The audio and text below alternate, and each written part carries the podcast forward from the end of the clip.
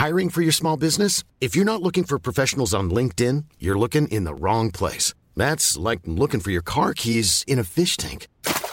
LinkedIn helps you hire professionals you can't find anywhere else, even those who aren't actively searching for a new job but might be open to the perfect role. In a given month, over 70% of LinkedIn users don't even visit other leading job sites. So start looking in the right place. With LinkedIn, you can hire professionals like a professional. Post your free job on linkedin.com slash people today. Hello, I'm Anne McElvoy, and you're listening to The Economist Asks. And this week, we're asking, can the liberal West survive? Across Europe and America, many different sorts of reactionary parties and politicians are tearing at the fabric of the world's post war liberal settlement. Western liberalism looks to be under threat, so will it crumble or could it be saved? My guest today is Bill Emmott. He's a former editor in chief of The Economist and now inter alia an author on international affairs. Welcome, Bill.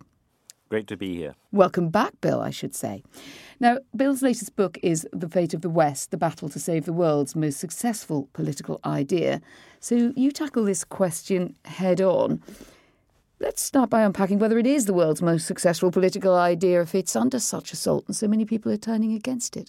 Well, I think what's successful about the idea of the West, which I take to be liberalism, the open society, which combines openness with a sense of equality of citizenship and political rights for all the, pe- all the people living in any given country, and then networks itself through the alliances that we have, the NATO that uh, Donald Trump has described as uh, potentially obsolete and so forth.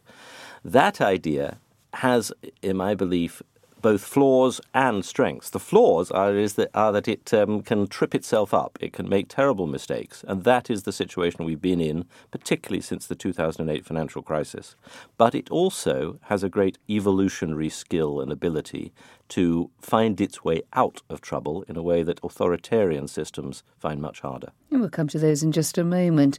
But just to, to back up, you were editor in chief of The Economist for 13 years. You arrived after the fall of the Berlin Wall, when I was over there covering, and you, were here putting on the, the cover. You departed before the fall of Lehman Brothers.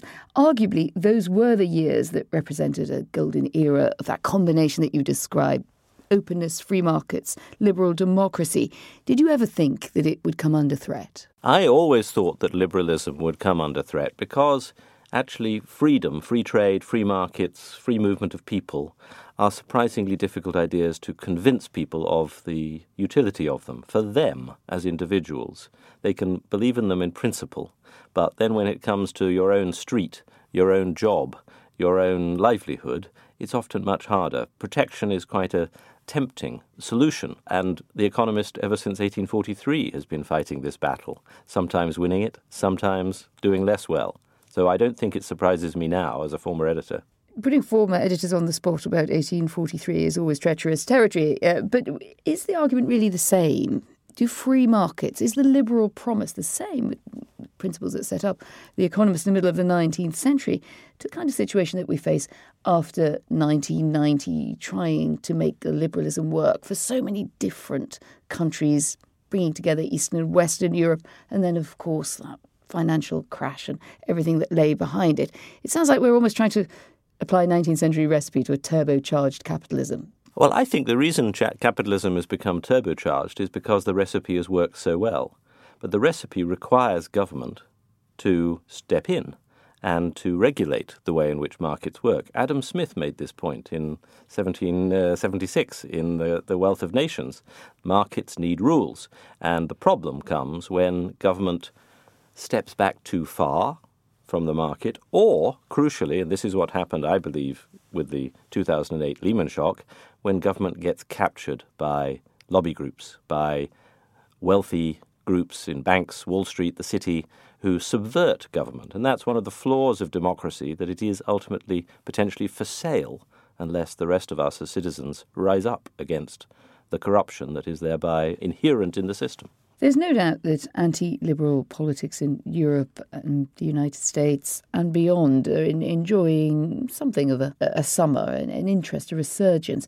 We have Prime Minister like Viktor Orban in hum, Hungary talking about an illiberal democracy as a, a good thing, something you aspire to, the word illiberal being elevated there.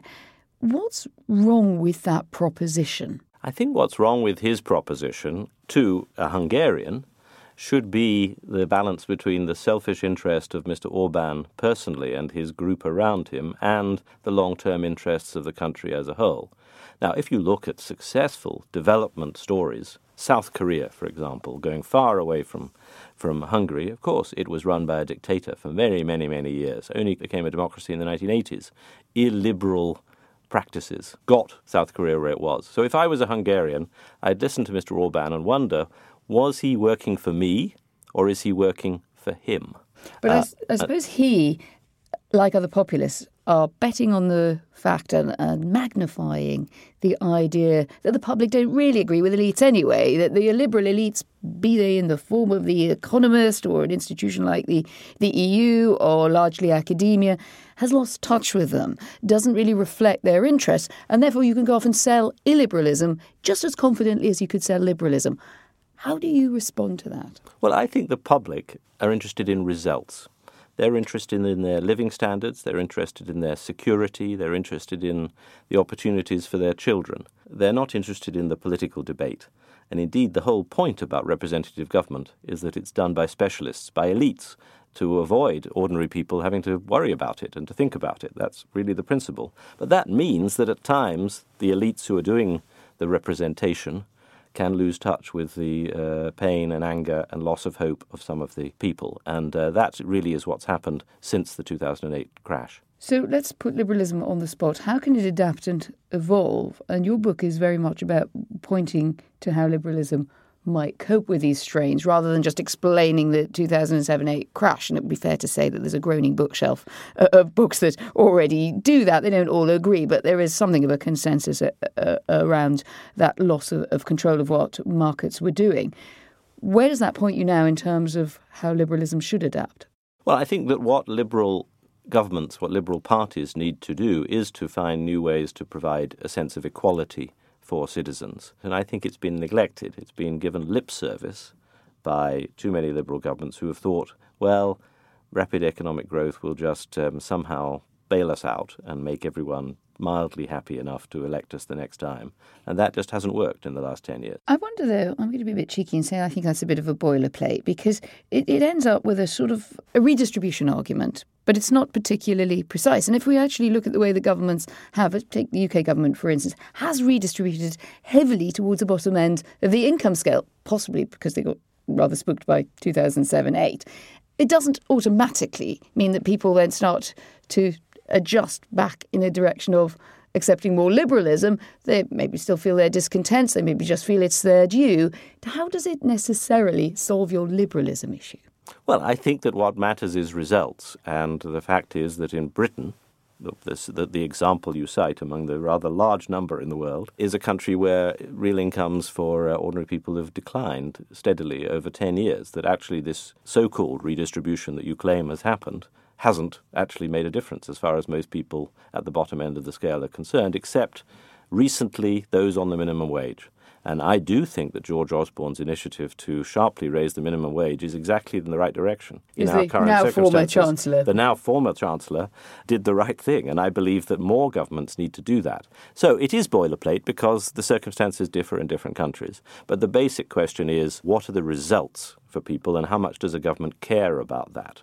And who's getting it more right than wrong, to your mind? I know that you travel widely preparing this book and, and others that you do. You use a lot of very broad international comparisons. Maybe we're being narrow. Where else should we look? I think we have to look in Scandinavia, which also happens to be where uh, Emmanuel Macron is also looking, because where they have successfully developed liberalism over the past 20 years is in providing openness, liberating labour markets, providing the room for change, while also providing enough security to uh, workers and to people to uh, preserve a sense of equality. And it's in that balance between security and openness, flexibility, that the future has to be has to lie. Immigration and globalization very much central to the anti-liberal cause. What do you think policymakers have got wrong on immigration, if anything? Open borders sounds like such a great promise, and the economist that you inherited after the fall of the Berlin Wall stood for it. It seemed to be the what would really drive European prosperity in the next, next decades. Perhaps it did, but faltering now really the political agitation about immigration is first and foremost about economic suffering and about anger about the 2008 recession and the difficulties that people have faced, which it's tempting to find um, all sorts of scapegoats for.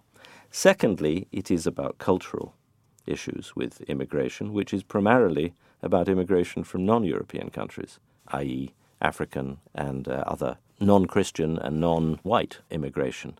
I think that governments need to devote a lot more resources to um, helping integrate and deal with many of the issues that cultural clashes in immigration produce. But this is not a new issue.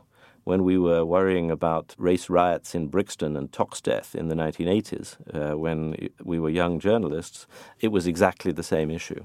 A mixture of, of economic suffering, which is immigration is not the, the problem, but it's part of the symptom, and cultural issues, which is similar to the, the, the race problems we've had in the past. How similar then is Donald Trump's America to the kind of situations that you have laid out? Obviously, there are national differences. There are things that some people worry about more than others, and there is there is history. There's how countries came together and their past experience that informs their debate. And yet, it's striking that there are so many, at least similar apparently similar phenomenon, or is Donald Trump an outlier? I think that America is always an outlier because it is a massive continental society, a massive continental economy, which always has the capacity to look inwards because it's big enough to look inwards. That's not in its interest to look inwards at all times, and we at The Economist, if I may still use the word we, absolutely have always tried to persuade America not to look inwards, but the temptation is there much more than it is in Britain or in smaller countries. How would you go about attacking the Donald Trump proposition if you were living in America now? Well, I think that if I were living in America now, I would be trying to say, look, Donald Trump's right about many of the problems. He rode a wave of genuine grievances, genuine anxieties, genuine uh, anger that need to be addressed. The question is whether his solutions are actually in America's interest and are going to work in dealing with those anxieties. So I would be addressing the gap between his correctly identified problems and his uh, often inadequate or hypocritical or misplaced solutions. Secondly, I think that he is the type of person who, in a democracy which has fewer checks and balances and protections than America, would be challenging the very foundations of, of the democracy and of democratic institutions because he would feel it an irksome restraint upon him. So you don't believe that he's a Democrat with a small d? I liken Donald Trump to Silvio Berlusconi, who I covered a lot uh, in Italy and The Economist under my editorship took on um, in a big way. Silvio Berlusconi was elected by a democratic process, but he came from a business background, didn't take kindly to being told what to do, didn't like judges who found him guilty of things or indeed even tried to investigate things, didn't like the constraints that were on him. And I believe Donald Trump is the same, but the American democratic system is much stronger. So the, the constraints on Donald Trump are much stronger. And if I was living in America, I'd be working to make sure that they remain strong. One thing that might have changed a, a bit since you were running your very critical uh, covers there on, on Silvio Berlusconi is that we're now in the age of the filter bubble. The confirmation bias, which everybody has, can simply be magnified, and we can live with it uh, and magnified as much as we like. There's fake news, there is news that uh, thinks it's real but is a bit fake, and there is news put out there determined to be fake. Can liberal ideas really push through this cacophony of noise? Liberal ideas had better push through this cacophony of noise. We depend on them doing so, and I continue to have faith that they can. Uh, I believe, of course, that there are changes in the uh, way in which ideas are discussed, the way in which they're received, but that fundamentally the issues are the same. And we have to master the new channels, the new ways in which people are discussing things, and simply win by the quality of our ideas and particularly by the force of example, in other words, the results. But policymakers seem to be divided between those who think that it's really about tweaks. We've mentioned redistribution. Different countries might go that differently.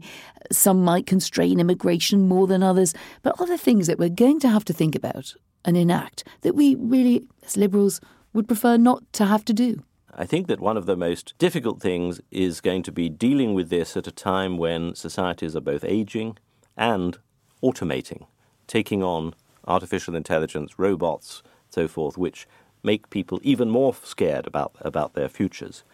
And at the time when China is rising in the world, and China's position is rising, a very illiberal, a successful authoritarian country. And I think that's going to be one of the biggest challenges that, that, that Western countries face that the world is not now dominated by liberal countries in the way that it has been until the 1990s and beyond, and we have to do transactions, deals, and uh, make arrangements with countries that we would rather not. Can't resist asking you, Bill, do you fancy coming in and doing a few page proofs while we're while you're back in the building? It's always tempting to correct punctuation at The Economist. Bill Emmott, our former editor and author, thank you very much. Great to be back.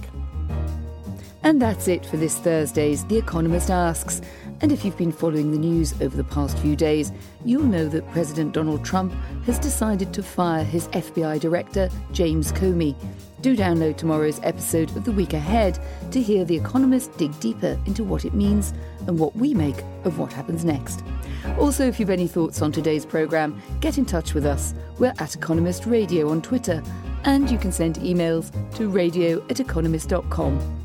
In London, this is The Economist.